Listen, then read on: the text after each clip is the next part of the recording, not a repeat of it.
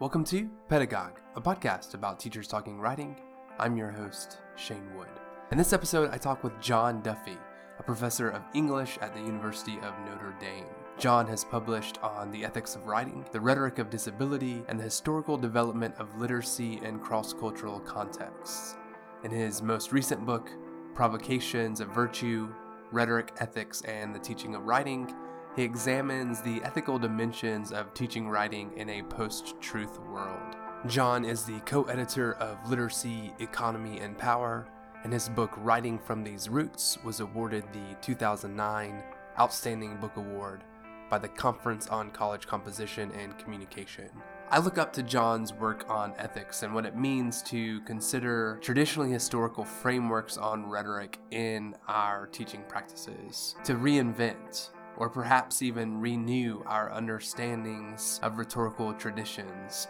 I've really been inspired by his work, and my pedagogy has been influenced by his writings. I feel like I have the good fortune of calling John a friend. We've chatted on multiple occasions, and he's always been so supportive of my work, my teaching, my writing.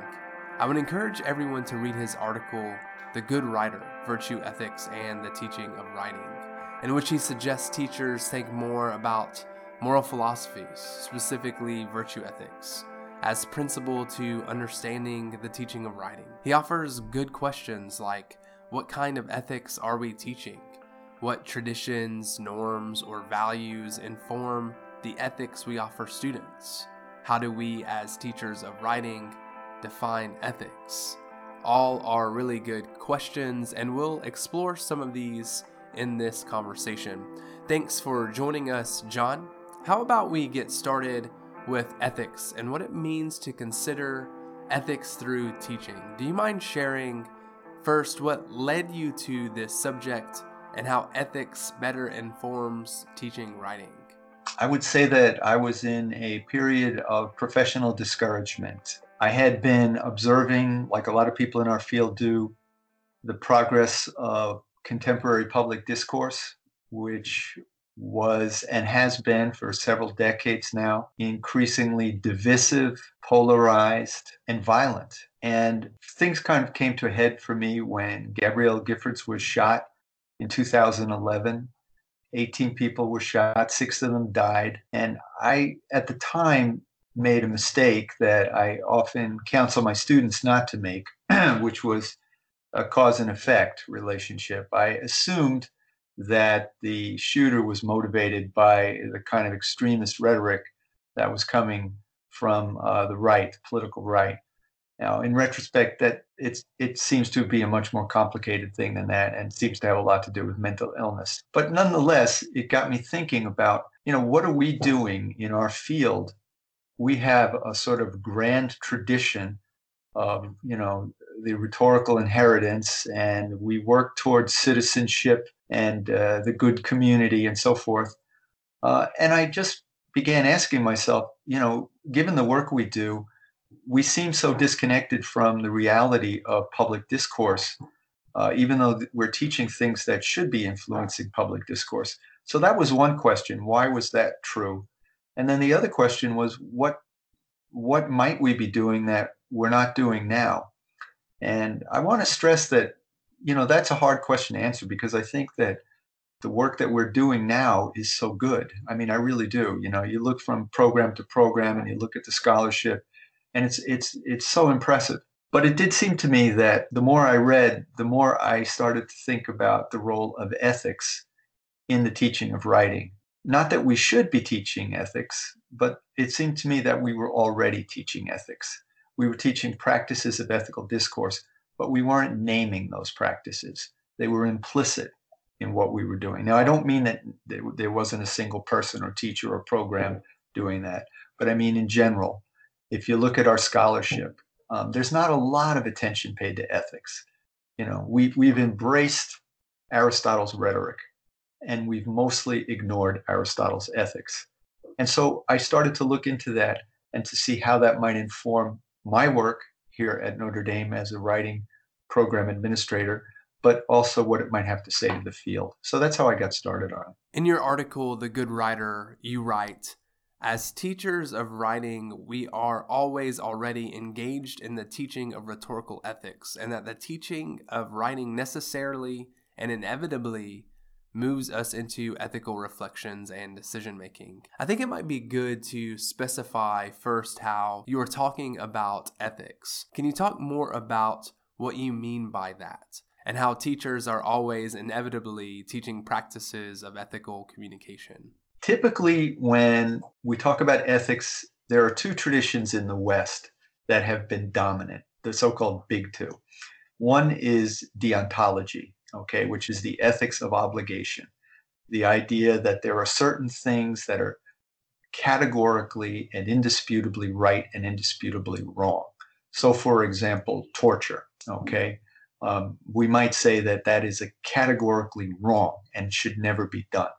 Um, the most famous practitioner of this is Immanuel Kant, who talked about the categorical imperative, which was the sort of thing like if you would will it for everybody under all conditions, then it is categorically imperative. The other tradition is uh, consequentialism, uh, the ethics of outcomes, where you try to, you know, you base moral decisions on what is going to promote the greatest good or happiness for the greatest number of people. And I, I've argued that both of those traditions have influenced the way we teach writing. You know, when we teach students, eh, historically, I mean, when we've taught students about grammar, when we've taught students about usage rules, that's often framed categorically, right? These these are the rules, the you know, and if you break them, if you violate them, you are doing something wrong. You're in error. We've also been influenced, I think, by cos, uh, consequentialist ethics, in the sense that we rank and order our students, we grade their papers, we we create consequences and we base the goodness of a, of a writing assignment or a task or product on how well it promotes a good consequence. So those traditions have been, you know, prevalent, I think, in our classrooms, again, mostly implicitly. But it seemed to me that neither of those really captured the ethical dimensions of our work. Uh, and I started to think in terms of practices, like what do our practices tell us about ethics? And so the example that I've used many times is in an argument when we teach students to write a claim, we are presuming uh, or there's an assumption that in making that claim, the students are going to be truthful. You know, that they're not going to make claims that are, you know, knowingly dishonest. Uh, because if they do, their arguments won't be successful for the most part. I mean, you can always think of exceptions, but similarly, when we teach students all the things we teach about evidence, about you know its sufficiency, its adequacy, its relevancy, we are in a sense teaching them to be accountable. We're saying that you have to be you have to be able to stand up and defend the claims you make or substantiate the claims you make. And and the final example that I use often is when we teach students that they need to look at alternative points of view, if only to address those points of view. We're teaching practices of intellectual open mindedness, intellectual generosity, and intellectual courage because it's hard to, uh, you know, it's hard to read people you fundamentally disagree with and read them to the end and try to really think about their arguments. But this is what we're asking students to do. And so those things, truthfulness, accountability, open mindedness, courage, they're part of another ethical tradition, and that's tradition of the virtues. And so that's, I, I came to, when I talk about ethics, I'm talking about the kind of ethics that moral philosophers call virtue ethics. It's rooted in Aristotle. Um, it's rooted in Confucius before Aristotle. We are teaching practices. And in those practices, inherent in those practices, are what I would call rhetorical virtues. Uh, and when I say rhetorical virtues, I simply mean the discursive enactment of virtue. So, for example, if we were to say that accountability is a desirable quality, it's a virtue, and that's what virtues are. They're, you know, qualities that promote sort of individual excellence and social uh, excellence and cohesion. If when we teach students to write and think of their writing in terms of ethical practices, we are teaching rhetorical virtues. And since we're teaching the practices, these, as, as I'm saying, they're inherent in the practices we're teaching virtues or discursive enactments of virtue, whether we acknowledge that or not. It's implicit in our work. So this is not a call for like a whole new way of like let's throw out everything we've done you know that writing across writing was the wrong approach or genre studies is the wrong approach. That's not what i'm saying. I'm saying that whatever approach we take there are going to be moments of ethical deliberation and ethical decision making on the part of the writer and to some extent the teacher. And what I'm suggesting is we acknowledge those things, that we make those implicit qualities explicit in our classroom discourse. A key part of this work is our understanding of virtue, which has some historical criticisms. How do you address those complicated histories? Yeah. When I first started this project, I encountered some of the, frankly, I was unaware of a lot of the um, the historical lineage of the word virtue. I just knew personally I didn't like the word very much. Uh, like a lot of people, I associated it with kind of private morality and and sort of uh, you know sexuality and so forth. Um, but it's got a much richer and in many ways a darker history than that. Feminist feminist philosophers, some feminist philosophers, object to virtue in the sense that it has a very misogynistic history, which it absolutely does. Okay. There are certain people, certain philosophers who have pointed out that the word virtue has been appropriated by people uh, uh, on the ideological right who have used it in a sense to um, lay the blame or, or to explain poverty and um, inequality to locate that within individuals. And then finally, there's people uh, who associate virtue with particular religious traditions like Catholicism. And if it's associated with one tradition, then um, it's exclusionary. You know, because how you know if I'm a if I'm a Muslim, what what what do I what do I get out of Catholic conceptions of virtue? And so so so all those objections to virtue, I think, are real, uh, and I think they have to be responded to. But I would say that in many ways they have. Um, there are uh, feminist philosophers now who argue for a version of feminist virtue ethics there are moral philosophers who have laid out the foundations of a critical virtue ethics, um, where virtue ethics is used in conditions of oppression and resistance. And then any historical study of virtue makes it very clear that it's not the property of any single religion. So I think I think that virtue is always going to have, or at least for us, is going to have certain contradictions and tensions built into it. I think the best thing to do is embrace those tensions and see what we learn from them. Uh, what is what do those tensions tell us about the use of the word today? Uh, what can they tell us about the use of the word? And as an analogy, I would look at the word rhetoric, which has had a very checkered history. And yet, for those of us who study it, it's a dynamic word that has to do with the way language functions, the way society functions, the way identities are created, and so forth. I think the best answer to that question is to embrace those tensions and see what we learn from engaging them. This somewhat reminds me of conversations around civility. What's our role as teachers in the writing classroom, our relationship with our local communities, or our commitments to non academic spaces? What should we be teaching? And are there certain attitudes and behaviors we should be reinforcing? I imagine you might get some of these questions about civility with your work on ethics and virtue. So, some people might be curious about if virtue is just another way to talk about civility. Do you mind talking about that relationship or lack thereof? You know, I, I don't know that we can say civility is a terrible thing, but civility is a an equivocal word.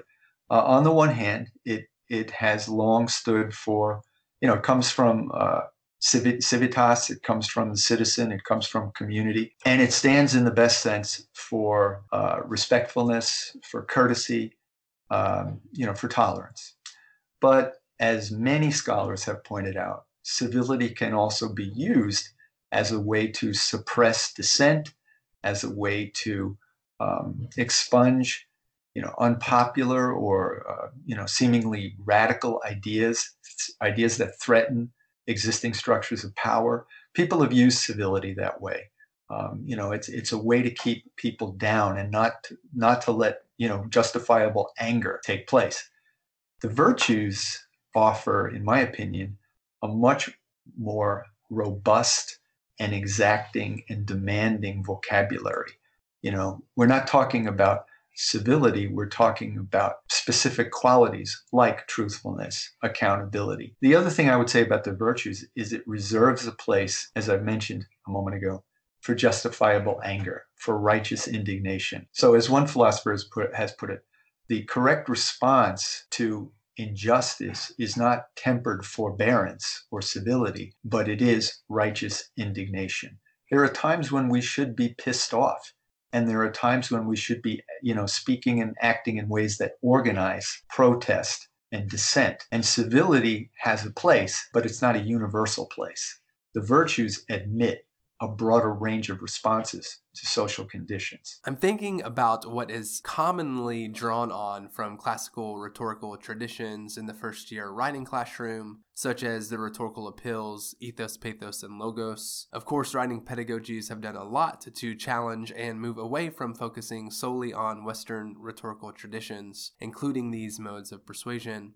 So we have been invited to consider and reimagine the writing classroom and what we bring into that classroom, how our practices and assignments and materials are excluding individuals and communities or creating inclusive space for other ways of thinking and being. I'm really curious, given your research in ethics and virtue ethics, how this work looks in your writing classroom. How does this change the way we teach writing? I would say that the, the, the primary change is the willingness on the part of the teacher to engage these qualities explicitly. So, for example, when we're teaching students to write an argument, to spend some time talking about the ethical dimensions of that argument, uh, to point out to them that evidence is not simply, you know, to win the day, um, but it also has an ethical dimension to it. Uh, when we write a counter argument, it's not simply so that we can you know hold up the other side to defeat that side. You know here's the counter argument here's why it's wrong. You know and that's perfectly legitimate. I'm not saying we shouldn't do that. Uh, we won't you know people mainly argue to win and i'm not saying that we give up on that. But i am saying that in that process we point out to students that the choices they make say something about the kind of people they are or that they want to be and about the kind of audiences that they want to, in a sense, instantiate, the kind of audiences they want to call forth. Um, what's the word from Althusser? Interpellate, right? I'm saying that it's it's useful and indeed it's necessary to talk about those qualities because if we consider the state of our public discourse today, okay, how um, how toxic it is, how violent it is, how uncompromising it is, how bent on the destruction of people we disagree with. Um, we, our, our, our democratic process is, is not well. And I think we have this opportunity to say to students, there's a different way to argue. And there's a way to argue that says something about who you are, who you want to be, and the kind of society in which you want to live. And that's where I think we can talk about this, or we should be talking about this uh, in the classroom. You know, the arguments begin with listening. I, one of the things I tell students is that the first quality, uh, you know, uh, that we want to develop when we're going to make an argument is we want to know so, we want to know something about the topic. We want knowledge. Knowledge is a virtue, right? Uh, and that's a kind of listening, right? When you go and read, if I'm going to make an argument about immigration, about the border, uh, about climate, there's a, an obligation or presumption that I should know something about what I'm about to say. If I go out and read, then I'm learning. When I listen to others, I'm learning from them. So I think, you know, gaining knowledge about our topics, whether through reading or whether through listening, is the very first thing that we need to be talking about with students. You teach at Notre Dame, John, a private Catholic institution. Their mission statement talks about the development of mind, body, spirit, and pursuing truth and justice. How has teaching in this institutional context influenced your thinking? I see this work as being secular, uh, and I don't see it as limited to Catholic or private institutions. When I first started doing this, someone told me, that's fine for Notre Dame, but that won't work for my students at this public university. And I remember thinking, what a what a constraining way to understand your students as though they don't care about things like truthfulness and open mindedness and intellectual courage. Of course they do. So I've, I don't see this as a, as a product of, of the Catholic environment of Notre Dame. That said, there are a lot of people here, several, at Notre Dame who do work in virtue ethics. Some of them are very well known, and they've been very generous in allowing me to ask questions and sit down and talk with them. So in that way, it's been a, it's this has been a great place to germinate some of these ideas. Thanks, John. That's all for this episode of Pedagogue. Thank you for listening and following along. Until next time.